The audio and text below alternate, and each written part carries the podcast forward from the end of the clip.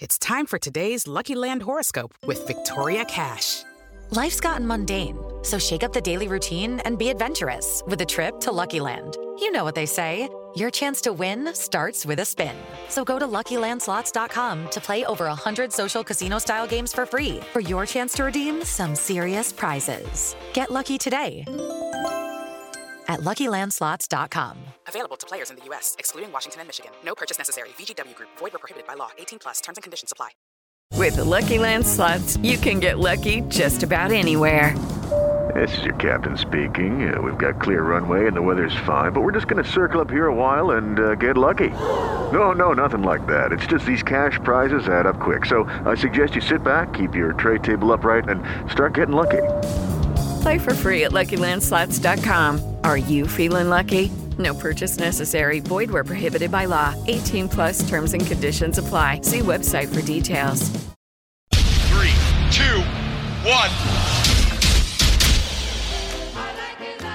When I'm working out, I love to listen to your podcast. Whenever you say something, other people react to it. Taking my breath away, Aaron. Verne Lundquist joins me, Hall of Famer. Jim Calhoun, NASCAR icon Dale Earnhardt Jr. Kirk Herbstreit is on the phone. Here we go. Welcome in, everybody. Episode 264 of the podcast that is sweeping America.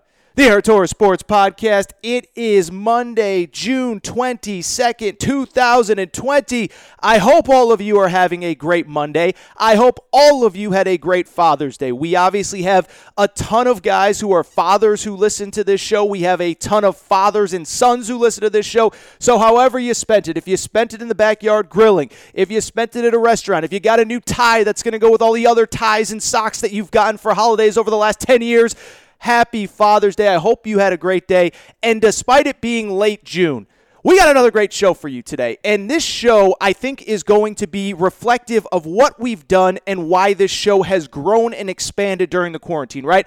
So many shows, you see uh, people are struggling to create content, struggling to be interesting. And this show is the opposite. I don't think I'm always right, but I do think I bring interesting, unique perspectives. I always keep it real. You never always necessarily agree with me, but I tell it like it is. And I'm going to tell it like it is on a bunch of stuff that happened since I last recorded on Saturday. First thing, coronavirus. I've obviously talked about this just about every single episode here over the last three, four, five weeks. And I want to talk about it as it pertains again to college football, where we are again seeing outbreaks on campus. Now, I know I talked about it a few weeks ago. Bama, Auburn, A&M, Ole Miss, a bunch of these schools had mini outbreaks, two, three, four cases. Now we're getting really big outbreaks. Clemson, 23 positive tests on their football team. LSU, as I record here on Sunday, 30 players in quarantine.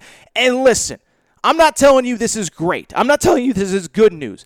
But I think when you peel back the emotion of seeing that headline, 23 players, I think, and you just look at the facts, there are some perfectly logical explanations as to why this is happening. We are going to get into that on the field in football. We will also get into something else that I found very interesting. Alabama and Ohio State scheduling a home and home for 2027, 2028. Listen, I'm not going to pretend that I'm going to break this down with the depth charts and where's Ohio State going to be in 2027, 2028, but I do think there are two interesting elements here that nobody is talking about that I do want to get into. Then we'll transition to basketball where your boy Bill Self is apparently suing the NCAA. I don't really get it, but we will talk about him and if he has a case. And I'm not a lawyer, but I don't think he does. And finally, the NBA draft. They have, uh, you know, readjusted the calendar, and now players can actually, if they want to, re-enter the NBA draft and have up until August 17th to pull out. And so there is a lot of concern and a lot of fan bases most notably with Kentucky and their transfer star Olivier Sarr. I don't think it's a big deal and I will explain why.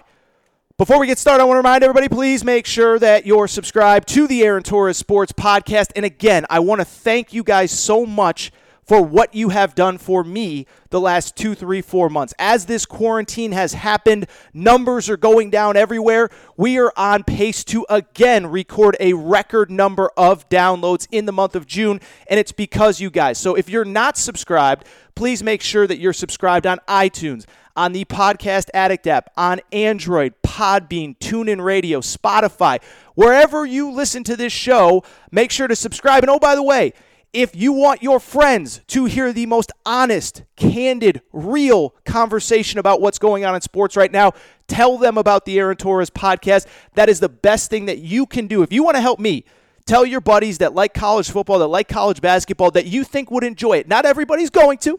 Not everybody can handle AT twice a week, every week, okay? But let them know, let them know why you like this show, why you listen to this show. And it's because, again, I'm one of the most honest people in media. I tell it like it is. And I think you guys enjoy that element of it. So make sure you're subscribed, rate and review, give us a quick five stars. And as always, find me on social media. Aaron underscore Torres underscore sports underscore podcast on Instagram. Aaron Torres podcast questions at gmail.com uh, Facebook, Aaron Torres Writer, YouTube, Aaron, wherever, wherever you find me, I'm there. I'm hanging. I'm doing good content just like I'm doing on this show. So make sure to find me on all the social media platforms. And if you're not subscribed, make sure to subscribe already. All right, people. No more time to waste. It is Monday. You're fired up. I'm fired up. And I think the most interesting story, I would argue, in all of sports that has come up over the last couple days is this situation really across college football, but I think Clemson is kind of the face of it. Clemson has, of course, been in the news because of some stuff Dabo Swinney has said, some stuff Dabo Swinney has warned, some stuff Dabo Swinney has not said. And now Clemson is back in the news because, as best I can tell, they have had the bigger, biggest kind of quote unquote cluster outbreak of coronavirus cases of anyone in college football. And obviously, it goes without saying, but as kids report back to campus, they are tested on the way in, they are tested pretty regularly. And Clemson had 23 players test positive, 28 athletes and coaches out of a 300 plus that were tested tested positive. And so, of course, the second you hear that, everybody freaks out. And listen, the one thing I will say is this I am not going to get on my high horse. I am not going to tell you how you need to feel. And I will also admit that it was a little nerve wracking for me when I saw that headline. Yes, I got nervous like everybody else. But I think what I always try to do on this show, I always try to take emotion out of what I tell you and just look at the facts. And sometimes it is very simply uh, something that happens on the court or on the field, right? Louisville loses to Michigan was it Michigan? No, Louisville loses to Texas Tech, even though they're number one in the country. I say they're not very good, and everybody gets all mad at AT. Oh my God, you hate Louisville. You're such a Kentucky apologist. John Calipari. No, I'm just looking at the facts. They've played two good teams, and they've they looked awful in both games. I don't think they're very good. I talk about it with coaching hires. I talk about it with transfers. Remember Matt Harms? I took my emotion out of it and I just said, I don't think he's a very good fit for Kentucky. You can disagree if you want. That's my personal opinion based on the facts that I have. And so when I look at this Clemson situation, I'm not saying it's not scary to see the headline. But I think when you take out the emotion, take out the emotion, take a deep breath, and re- read and listen to the facts I think it's going to be okay. And I think there are logical reasons why this is happening. And so this is the part that drives me crazy is you see these reporters across college football and I hate naming names but you know who they are. They freak out. They they they live in the fear industry. They never wanted players to report back to campus in the first place and now it's a self-fulfilling prophecy. We knew when players reported back players were going to test positive. We knew it was going to happen. So now that it's happening, these guys that didn't want players to come back in the first place are now like pigs in slop, loving every moment of this because they feel like they are right. And so, what I would say is, we have to take the emotion out of this, the fear out of this, and just talk about facts. And so let's just look at the facts of what's going on at Clemson and really the facts of the broader conversation of this coronavirus as a whole. It has not gone away, it will not go away. And so I think as we come to grips with the facts, it is going to help us contextualize a story like Clemson. All right, and so fact number one is that we are seeing spikes all around the country right now. And there are a number of reasons why, which I will get into in a minute, but it is happening all over the country. And everybody wants to, again, politicize it. They want to take their opinion on coronavirus that they made in April and apply it to modern standards. And so if you believe that we should have never opened up in the first place, you're looking at Florida and saying, well, they're a hotspot. Texas, well, they're a hotspot. Arizona, well, they're a hotspot. Well, guess what? Guess what? I live in California. California was one of the last states to open up. California, I could not go to a restaurant and get a meal until two Fridays ago. Guess what? California is also a hotspot. It happens. We are not going to eliminate this illness. The goal was never to eliminate this illness. We wanted to flatten the curve, which we did, which brings me to the facts of why these numbers are going up. Why are the numbers going up?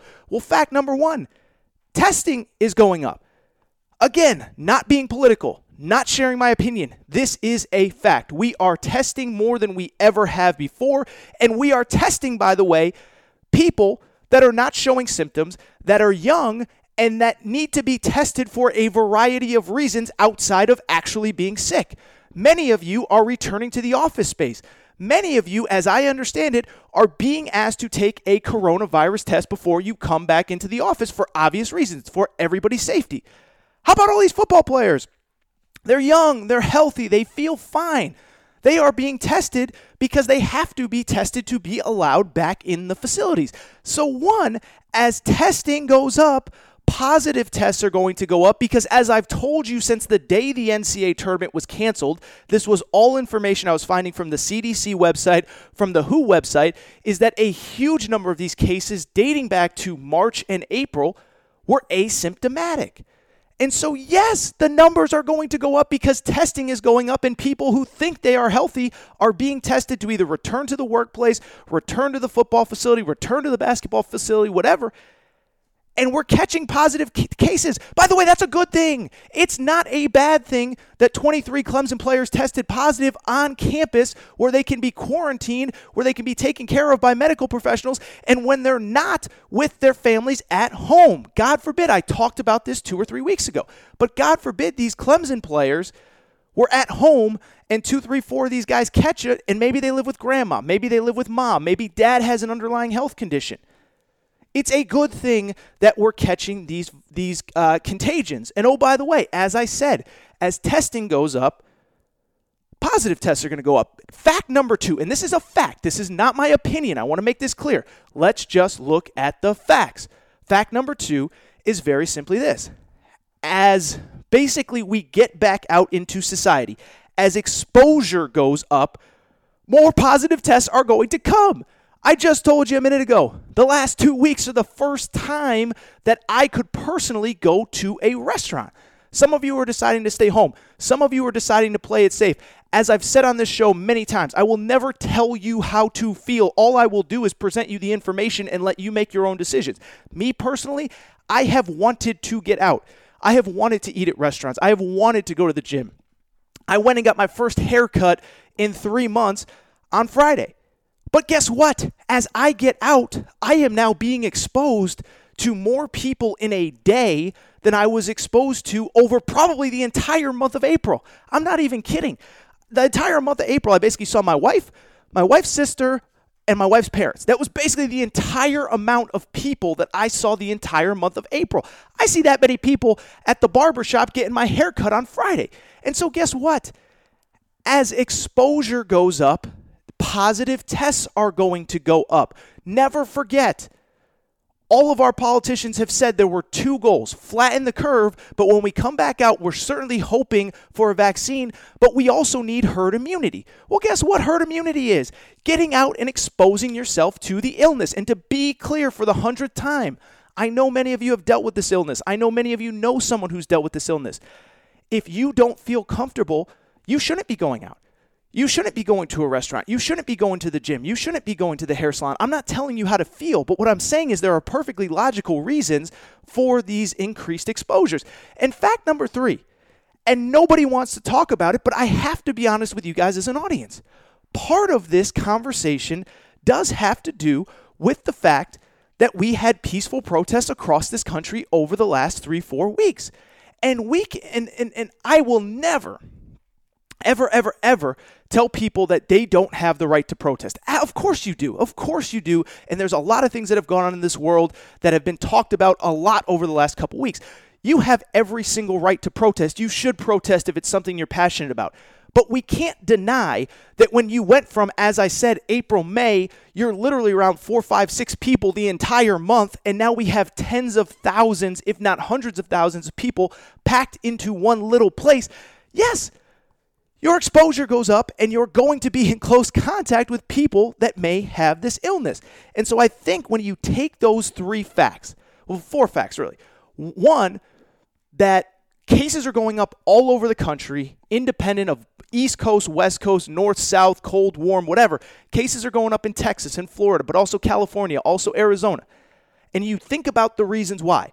Because testing is going up, because exposure is going up, and because we did have these protests and large public gatherings, it kind of makes sense. By the way, last little fact, and then I will get into back to Clemson specifically. The final fact is that, and this is more of an opinion, but what has driven me crazy about the way we have covered this coronavirus is we treat every illness the same. We treat every case the same. You know, we treat, God forbid, the 98 year old that needs to go to the hospital and use a ventilator and is there for two weeks, the same that we do with the asymptomatic football player that never showed any single signs of even having this illness. Donovan Mitchell, you can go back and listen to his interviews when he was still contagious with this virus back in March. And he said, I feel fine. I feel great. But they tell me I got to stay in this room for 10 to 14 days until I test negative. And so I bring that up because it is important to know that not every positive test equals a hospitalization. Not every positive test equals the need for the use of a ventilator. Not every positive test equals, you know, God forbid, a death. And so let's, in that context, using those facts, using the facts that ex- that cases are going up everywhere, that testing is going up, that exposures are going up, and that again, let's remember that every positive test does not equal a hospitalization or death. Let's go back and look at the Clemson situation, okay? So here are the facts on the Clemson situation. Fact number one of the 23 cases at Clemson, all 23 players have basically been found to be asymptomatic. We at the very least we heard the vast vast vast majority have been asymptomatic, okay? That is a good thing. Second thing, oh by the way, of the 23 players who have tested positive, 0 were hospitalized. That is an incredibly good thing. That is very important. And fact number 3, and nobody's going to talk about this. Fact number 3 is 2 Saturdays ago there was a peaceful protest on Clemson's campus that most of the football team attended. And oh, by the way, the protest ended in everybody locking arms in solidarity. And that's a great thing. And again, for the millionth time, there are other places that we can talk about what is going on outside of sports other than the Aaron Torres podcast. But on this podcast, that is relevant to the fact that there was a political protest where people were close together, locking arms, and now a lot of people are testing positive. And so when you look at the Clemson case, I'm not saying you shouldn't be scared. I'm not saying it's not okay. That, that, that, by the way, I'm not saying that we shouldn't be protecting ourselves, washing our hands, wearing masks. But what I am saying is that when you break it down in its simplest form, there are a lot of logical reasons as to why this particular outbreak happened at this particular time in this particular place. Let's take it to another one. How about LSU? You see the headline again, the fear that the media is trying. I'm not trying to be like the media is the bad guy, but you see a headline: 30 players test or 30 players are quarantined at LSU this weekend. You see that headline? That's scary. You think it's getting worse. Then you look at the headline and you actually read the article. What does the article say? The article says that LSU's players, that there was this big outbreak at this strip of bars in Baton Rouge, and that a bunch of LSU's players were there. First of all, that's really stupid. First of all, to go back to a topic that I never even hit on, Ohio State. Remember, Ohio State had players sign that waiver, and everybody freaked out, and everybody was like, oh my goodness, this is unfair, and they can't. What the waiver actually said, if you read about the waiver, is that we are going to do everything at Ohio State to take care of you you need to be responsible when you leave the facility. And it was called the Buckeye Pledge. And what it basically said was when you leave this facility, you're not going to be out being an idiot, exposing yourself needlessly to this virus. If you just read about it, Google the Ohio State thing and Gene Smith's comments. That was all the pledge said. It did not say you will lose your scholarship if you don't want to report. Actually, the opposite. It said that you will keep your scholarship even if you're not comfortable playing. But it also said you can't be an idiot when you leave this facility because we as a school are doing everything we can to protect you, and you need to be responsible to your fellow players and peers. I bring it back to LSU because LSU, the reason that 30 players were quarantined is because they were all out at this strip of bars where all these people got exposure. And so if you actually read the article on LSU, not all 30 players have tested positive. All 30 players were there, and they're doing the best they can to separate them and test them before they can possibly spread it around the locker room. And so, again, I'm going to move off coronavirus. You guys are tired of me yelling and screaming and ranting and raving, but these are important conversations that you need to have. And I do feel like most of the people who cover college football are only giving you one side of it. They're only showing you the headline Clemson, 23 players test positive. Oh my God, the world's coming to an end. We can never play college football again. Oh my God, LSU, 30 positive, uh, 30 players being quarantined. We'll never play college football again. And all I want to do is present you the facts and let you make an, an informed decision on what you think. Is it the greatest thing in the world that LSU has 30 players in quarantine as I record this? Of course not. Is it the greatest thing in the world that Clemson has 23 players that have tested positive? Of course not. But again, part of opening up this country was to create herd immunity. And I will say this again, not a fact, not an opinion, but a fact. The fact is that these players are going to recover. The fact is that of all the deaths of coronavirus in the United States, over a hundred plus thousand, about 150 have come to people under the age of 25, and many of them had health conditions. That is one tenth of one percent of all deaths. Now, I'm not saying that everything's going to be fine and it's the per- it's it's a utopia, but what I am saying is we have to look at the facts and we have to look at the fact that this was all part of the plan, exposing people to this illness when they can battle it off was part of the plan. It's still about being responsible. It's still about wearing a mask. It's still about washing your hands. But it's also about some of us have to get back into society. We have to reopen up. We have to restart everything. And we have to be exposed to this illness. So I hope at the very least, I know I did a lot of ranting and raving and yelling and screaming, but I hope at the very least you guys understand that it is really important when you see a headline like this to look at the facts and I do think that when you look at the facts of this specific case, I'm not saying it's perfect, I'm not saying it's great, but what I am saying is it might not be as bad as everybody thinks, and it's important to look at the facts and use logic in this case. All right, really quick, uh, a couple other topics I want to get to. First one is an actual fun on the field football topic. I feel like all I've done is talk coronavirus and talked about this, that, the other thing, Mike Gundy, a lot of stuff that isn't fun. You know what's fun? Bama LSU or Bama Ohio State home and home 2027 2028. Yo, people, what are you doing in September 2027? Because I'm going to Tuscaloosa, baby. Alabama, Ohio State, Alabama at Ohio State, Ohio State at Alabama. That is something fun we can all get behind. And like I said off the top, I'm not going to spend a vast, vast, vast majority of time talking about this because these are games that are seven years into the future. Now, I will also say this seven years goes by quick because I remember when Ohio State and Oregon signed a contract for a home and home back when Chip Kelly was at Oregon in about 2012, 2013.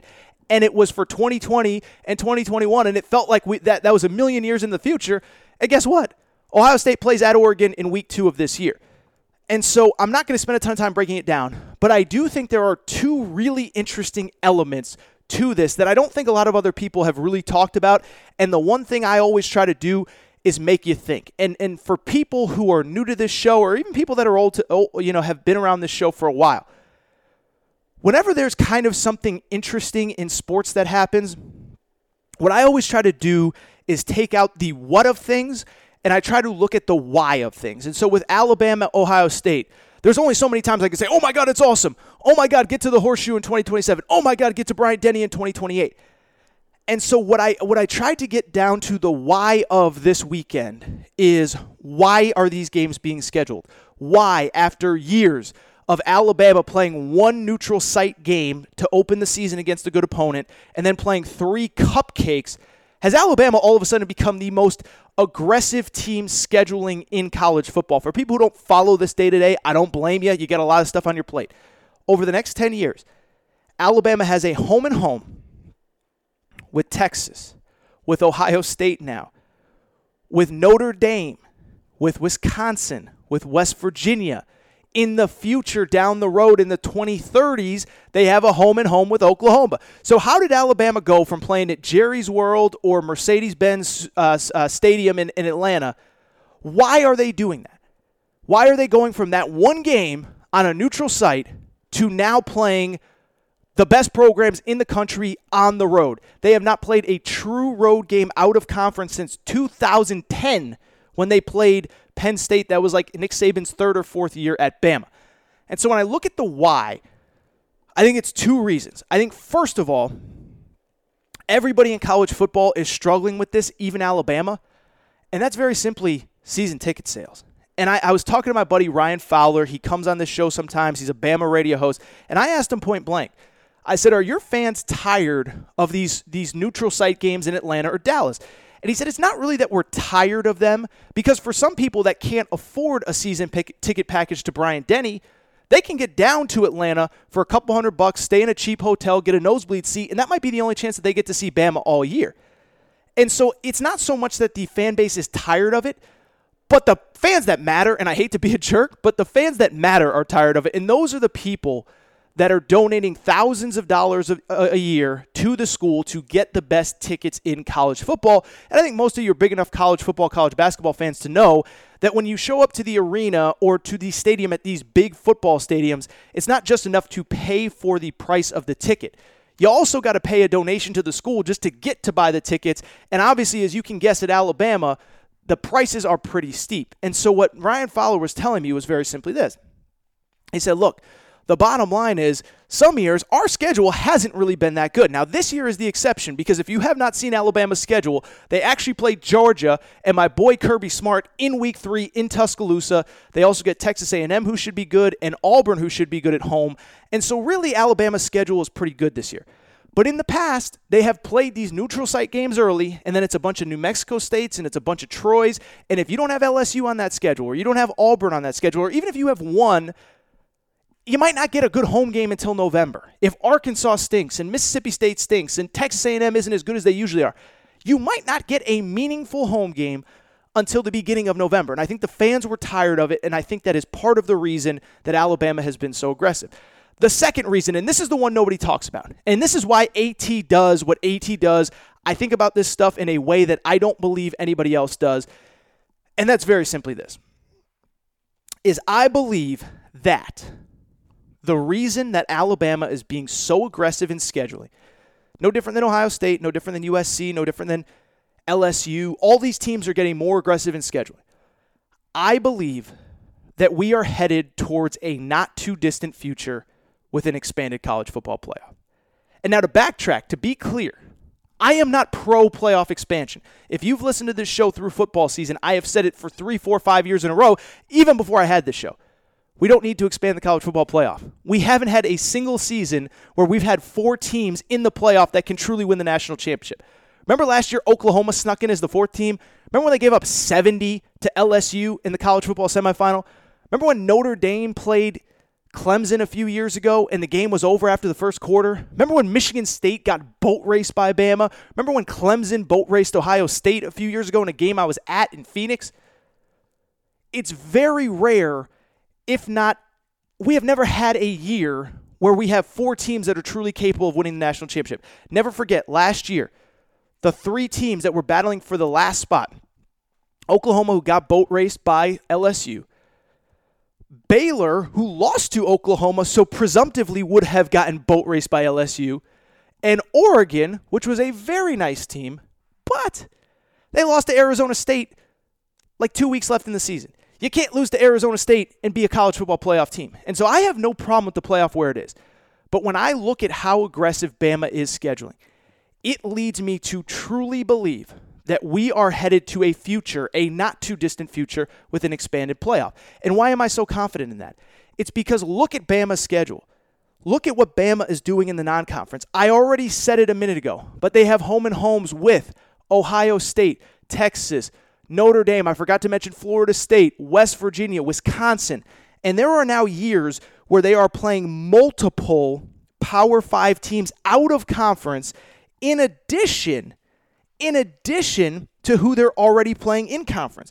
And so you go to that 2027 year where they play at Ohio State. They also host West Virginia, and that's on top of a full SEC schedule, which will include a home game against LSU, a road game against Auburn, etc., etc., etc. I bring this up to say that this is the new reality. That, oh, by the way, in 2028, how about this? 2028. 2028. Alabama plays at Notre Dame and Ohio State at home in addition, in addition to a full SEC schedule. And so, what you know what that says to me? Alabama knows that by 2027, we can take a loss or two and still be in the playoff mix. And this is why I think there's going to be college football playoff expansion. Because right now, there's really only one way to make the college football playoff, and it is to be a Power Five team with one or less losses, right? Because we've had champions and non champs. We've had champions left out of the college football playoff multiple times. Pac 12 hasn't had its champion in the college football playoff in five years.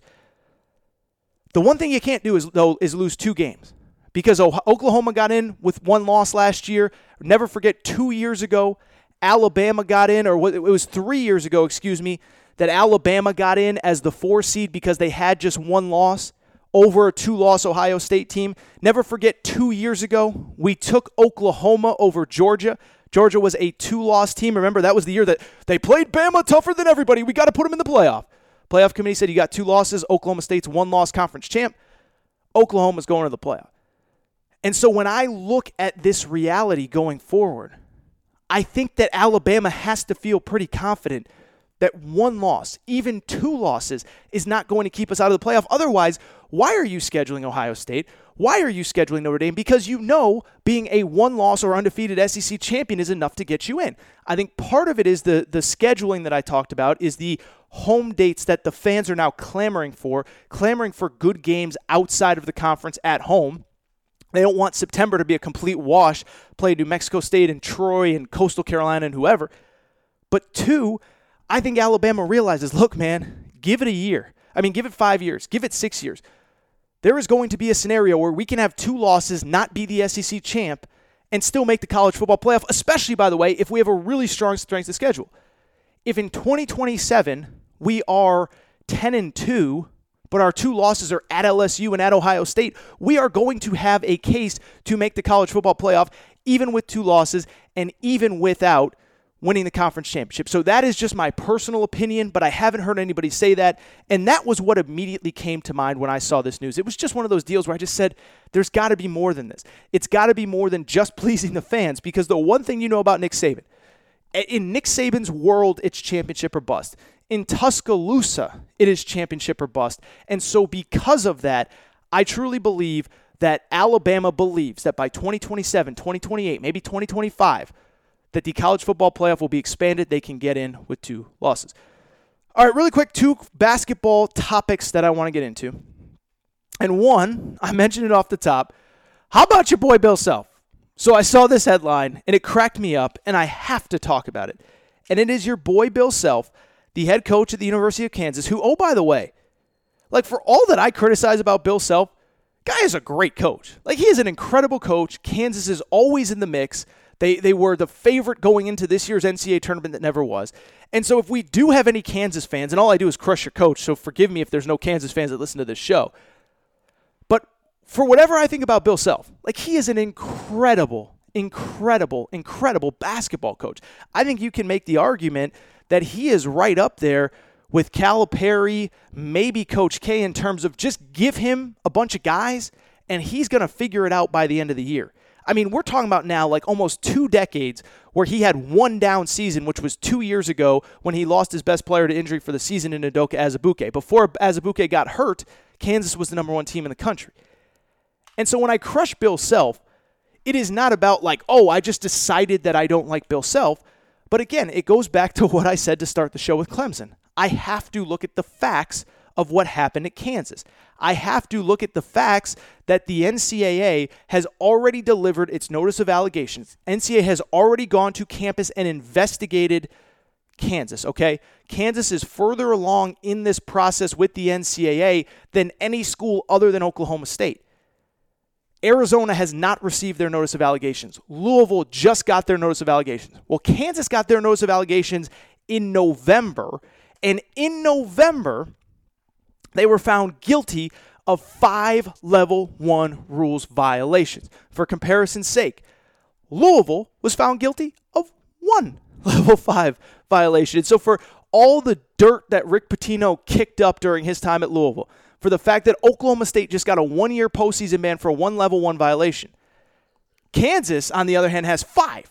And that's not my opinion. That is what the NCAA has said happened at Kansas. Well, apparently, Bill Self ain't going to take this sitting down because on Thursday, I saw this headline and it just cracked me up. It is that Bill Self, this is the headline straight from ESPN. Kansas basketball coach Bill Self considering legal action versus NCAA, attorney says. And so I just want to read you a direct quote from Bill Self's attorney. He said, without limiting Mr. Self's claims, he is considering bringing legal action against the NCAA and NCAA officers, employees, and representatives for neglig- negligence, breach of contract, defamation, fraud, tortuous, and that's a big word, so forgive AT. I must have not gotten that one on the SAT. Tortuous interference with contract and tortuous interference with a prospective contact. And so, contract, excuse me. And so, why do I bring it up? What does that mean? It means that Bill Self is, is suing the NCAA for defamation. And why defamation? Well, it's because, as I said, the NCAA is very publicly going after Bill Self and his program. And why are they going after Bill Self? It is because, as I've told you a million times on this show, while no other media member in America will talk about it, Bill Self like really broke the NCAA rules. And I've been over it time and time again, and I've talked about it three, four, five, six, ten times over the course of the last two years. But Bill Self, there is a pretty linear text chain that directly involves Bill Self with recruiting violations with Adidas, getting Adidas to pay players to come to Kansas. Now, you can argue players, players should be paid. You can argue it's not that big of a deal, everybody does it. I will let you make that argument. But what is indisputable is that in a world where say what you want about Rick Pitino, say what you want about Rick Pitino, there is still zero proof that he ever knew that Brian Bowen was going to get paid by Adidas. Now, you can say that it was plausible deniability, as they call it, that Rick Pitino did everything to make sure that he didn't know. But the fact remains is that Rick Pitino didn't know. And this is a guy that's gotten dragged through the mud, that's lost his job, that has resurfaced at Iona. Say what you want about Rick Pitino. It was never found that he knowingly knew that Brian Bowen was paid by Adidas.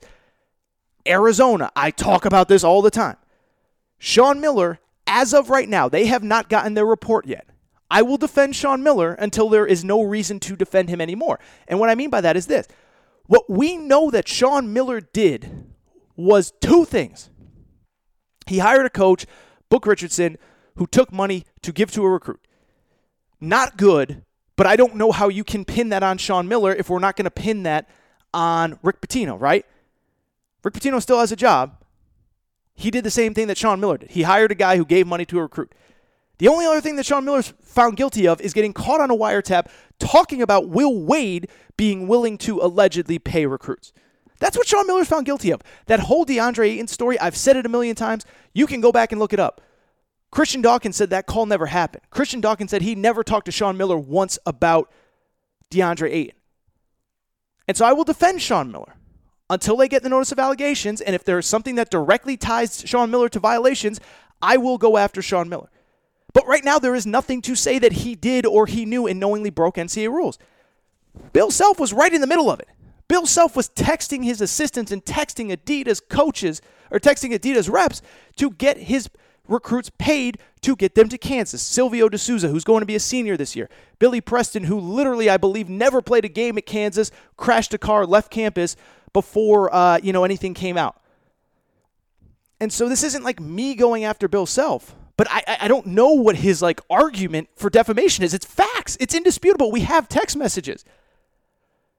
Everything against Rick Pitino is circumstantial. Well, he had to know. How could Rick Pitino not know? Well, we don't have a text message. We don't have a phone call. We don't have an email. We don't have a secret meeting that was recorded by the FBI. Sean Miller, same deal. We have wiretaps. Sean Miller has never broken an NCAA rule in the wiretaps. But Bill Self, we got text messages. We got a, a, a, chain. We got actual data, actual evidence. And so I don't really know what the defamation lawsuit will be. Now, do I think that Bill Self is trying to bully the NCAA a little bit? Do I think he's trying to get them to back off so that he can keep his job and he can keep running his program the way that he is? And do I think it's a it's an uh, uh, coincidence that this comes after Oklahoma State, as I've talked about two three times on the show, got absolutely hammered by the NCAA? I don't think it's coincidence.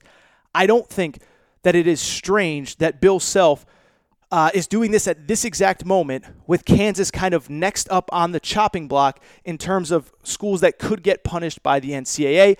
But I also don't really know what his argument is. Again, whether you think NCAA rules are dumb or not, and I'll leave that up to you. I will leave it up to you whether you think players should get more, players are fairly compensated. What I will tell you, whatever you think of NCAA rules. Bill Self still broke a bunch of them. And I use this example all the time. But I may hate that the speed limit is 35 miles an hour. I may think that it's stupid. But if I get clocked going 38 and the officer gives me a ticket, there's nothing, I can't, there's no argument for that. Whether I think the rule is stupid or not, I still broke it. Uh, in this case, the law. If I think the law is stupid that it's 35 miles an hour, I still broke the law. Bill Self, whether you think the rules are dumb or not, you still broke a bunch of them. And so I'll be fascinated to see what the legal grounds of this argument are. And maybe I'll get my boy Dan Lust, the lawyer, who I think is the best legal mind in, uh, in, in sports right now. He is a lawyer. Maybe I'll get him on in the coming weeks to talk about all this stuff, this stuff, the Zion stuff, because it's fascinating to me. I don't know what Bill Self's argument is. He broke a bunch of NCAA rules and he got caught, and there are text messages to prove as such. And it's funny, I'll wrap on this, is it kind of reminds me of I don't know if you guys have ever seen the movie uh, it was called, oh man, why am I blanking on the movie? It's with Rodney Dangerfield. It's called Back to School, where Rodney Dangerfield, uh, his son enrolls in college, and Rodney Dangerfield is this big, successful uh, businessman. He says, You know what? I never went to college. I want to go to college too.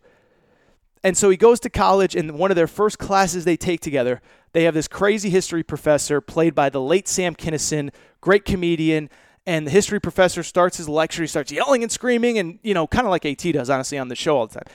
But he starts yelling and screaming, and Ronnie Dangerfield walks out of his out of the class with his son, and it, and it, Ronnie Dangerfield says to his son, "Son, that man is very passionate about what I have no idea." And that is what that reminds me of with Bill Self. He is clearly very passionate about this lawsuit but I have no idea what the grounds are, and I will be fascinated to see because I don't think it's a lawsuit you can win. If you break rules that you knowingly signed up not to break, I don't really think there's much you can do.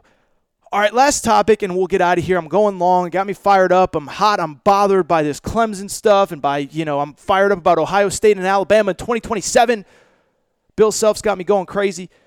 I do want to talk about this NBA draft story that came out on Saturday, and that is very simply this is that the NBA, as we've talked about kind of really since the, the NCAA tournament ended, the NBA has moved back the draft until basically the end of October, okay? And so, why is that important? It, it, comes a few days after the season. And basically, the reason that it's important is very simply because of the fact that with the NBA draft moving back to October, the NBA changed its draft deadline withdrawal date. And what does that mean? Okay. So, under normal circumstances in a normal year, NBA draft is in the middle of, um, you know, whatever. It's, it's in the middle of June, end of June, June 20th, I think it was last year, June 21st, whatever.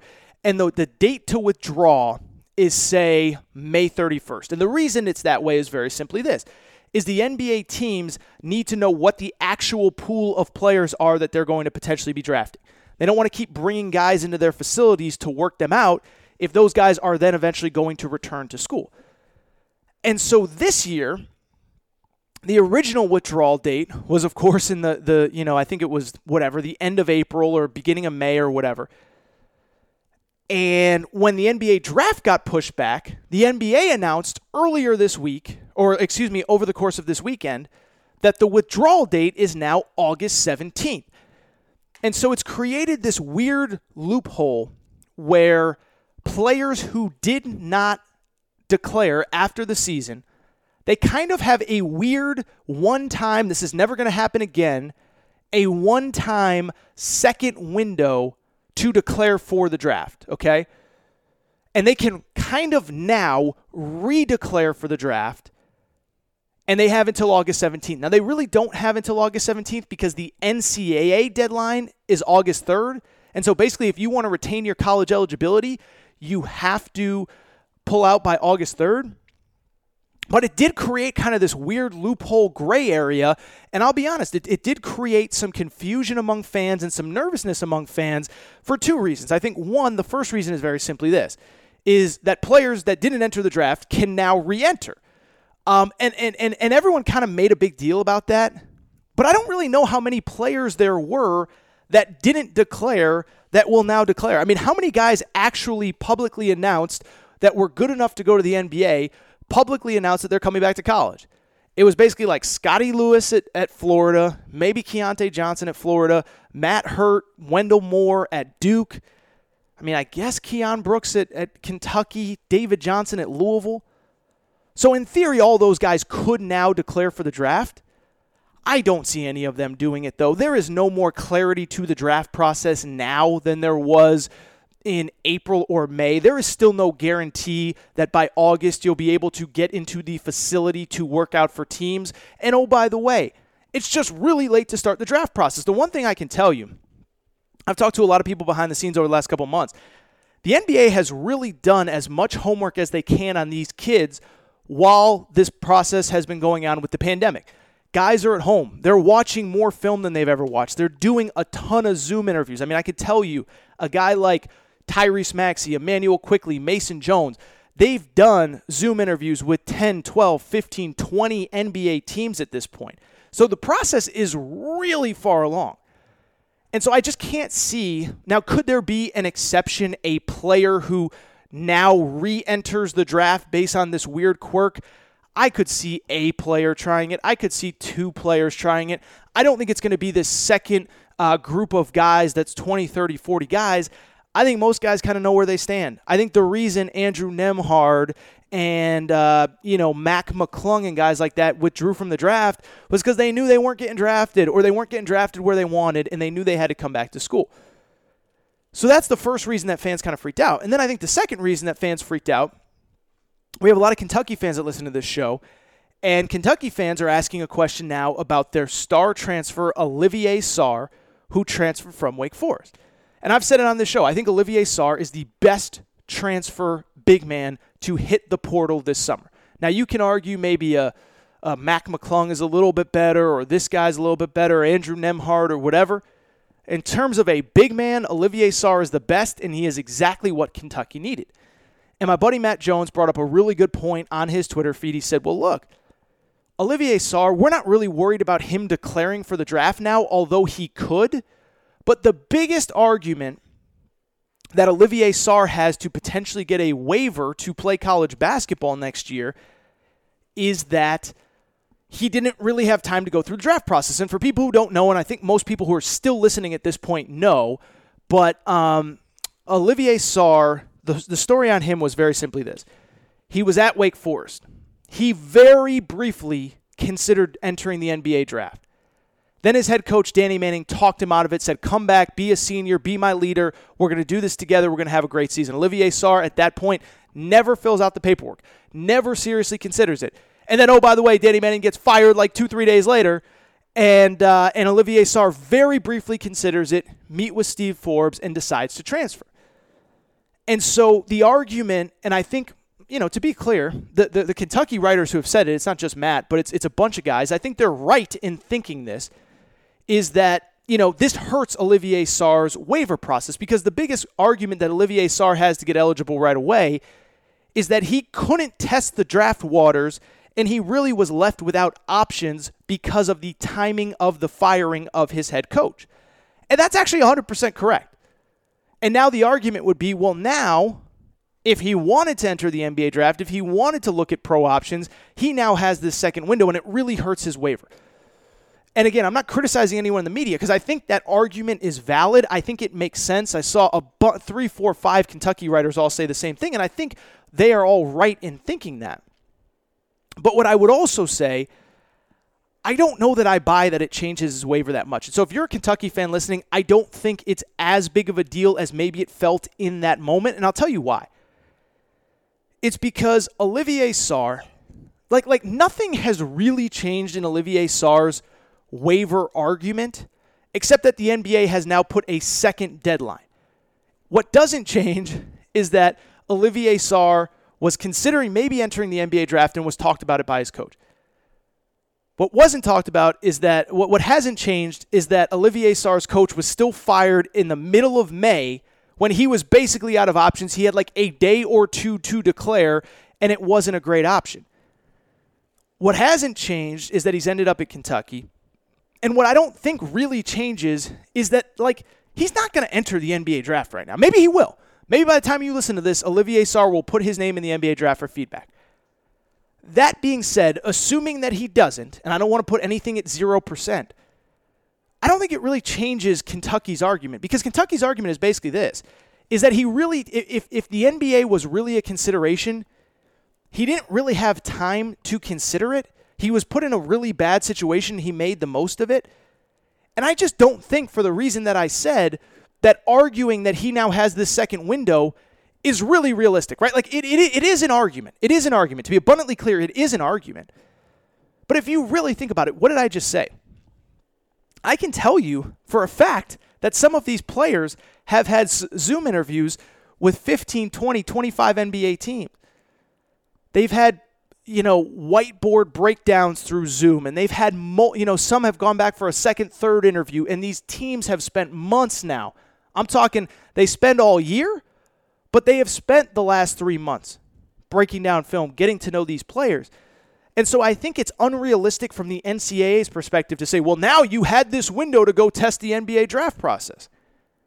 Because you, you can't start the process on June 22nd when Immanuel Quickley and Mason Jones and Anthony Edwards and Cole Anthony have a three month head start on you.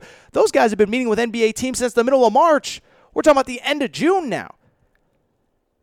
And so to me, I, I you know, for a Kentucky fan, I get the concern. I get why the media in this case, you know, kind of brought it to the attention of a Kentucky fan, but I don't think it changes.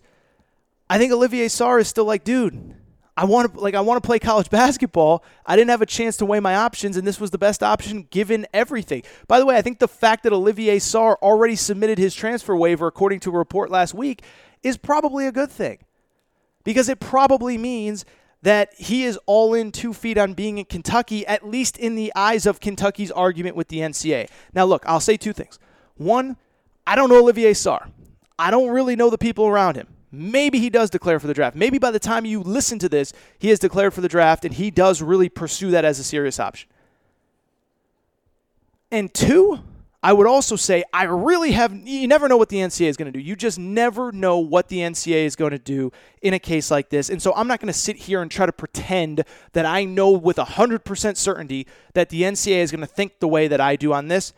But with that said, it doesn't really make sense for the NCAA to hold it against Olivier Sarr that there is this once in a lifetime window where he could re enter the NBA draft in the middle of June just doesn't make sense, just isn't realistic. And I hope for the sake of the kid that the NCAA sees it the same way because I don't think it's fair to that kid to hold him off the court when the options at the time were as bad as they were. Whew. All right. Long episode of the Aaron Torres Sports Podcast today. Throat's a little dry, throat's a little sore, but I killed it. I killed it. I killed it. And I hope you guys, and seriously, I'll say this uh, before I let you go. I hope you guys learned something today. And I hope that you know, as I continue to do this show, and I said it off the top, but one of the reasons that you guys like me is that I always, always, always, I just tell it like it is. And I just try to look at the facts and I try to look at the data and I try to take my emotion out of it. And I try not to get into the group mentality, group think, herd mentality, whatever, of whatever the topic is. Like I said a minute ago, whether it's Louisville stinking when I can see it and nobody else can, if that's my honest opinion, I'm going to say it if uh, it's that I think Tua's a better quarterback than Joe Burrow, and that's my honest opinion, even though Joe Burrow went number one, I'm going to say it.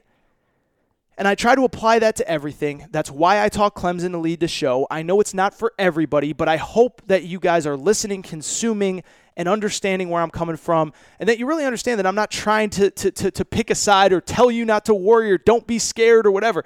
I'm just telling you, let's look at the facts and let's look at reality of the situation, whether it is Clemson football, whether it is Bill Self's crazy, um, you know, uh, uh, lawsuit – whether it is Olivier Sarr, whatever. And I think that's it. Again, I hope you guys had a great Father's Day, and I hope you'll continue supporting the show. I, like I said, I am so grateful for the number of you that continue to download this show, that continue to share with your friends, that continue to believe in what I do. As I said, on pace for a downloads record in June, this after a downloads record in May. And oh, by the way, other people are noticing too. We got some sponsors lined up. If you are interested in potentially sponsoring the show, if you know somebody that owns a small business, you can always reach out to me at Aaron uh, Torres podcast questions at gmail.com and we will get you the information that you need to be a sponsor of the show.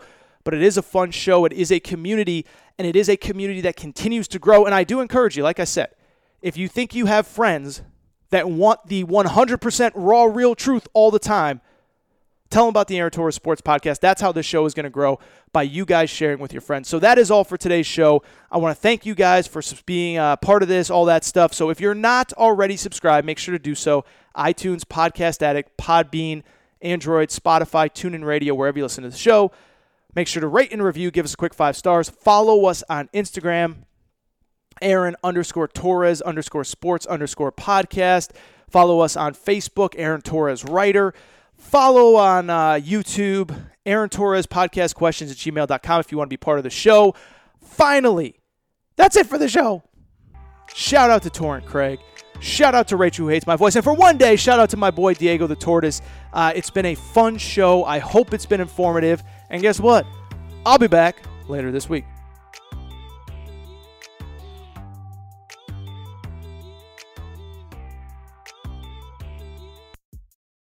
It's time for today's Lucky Land horoscope with Victoria Cash. Life's gotten mundane, so shake up the daily routine and be adventurous with a trip to Lucky Land. You know what they say your chance to win starts with a spin. So go to luckylandslots.com to play over 100 social casino style games for free for your chance to redeem some serious prizes. Get lucky today at LuckyLandSlots.com. Available to players in the U.S., excluding Washington and Michigan. No purchase necessary. VGW Group. Void where prohibited by law. 18 plus. Terms and conditions apply. It's time for today's Lucky Land horoscope with Victoria Cash. Life's gotten mundane, so shake up the daily routine and be adventurous with a trip to Lucky Land. You know what they say. Your chance to win starts with a spin.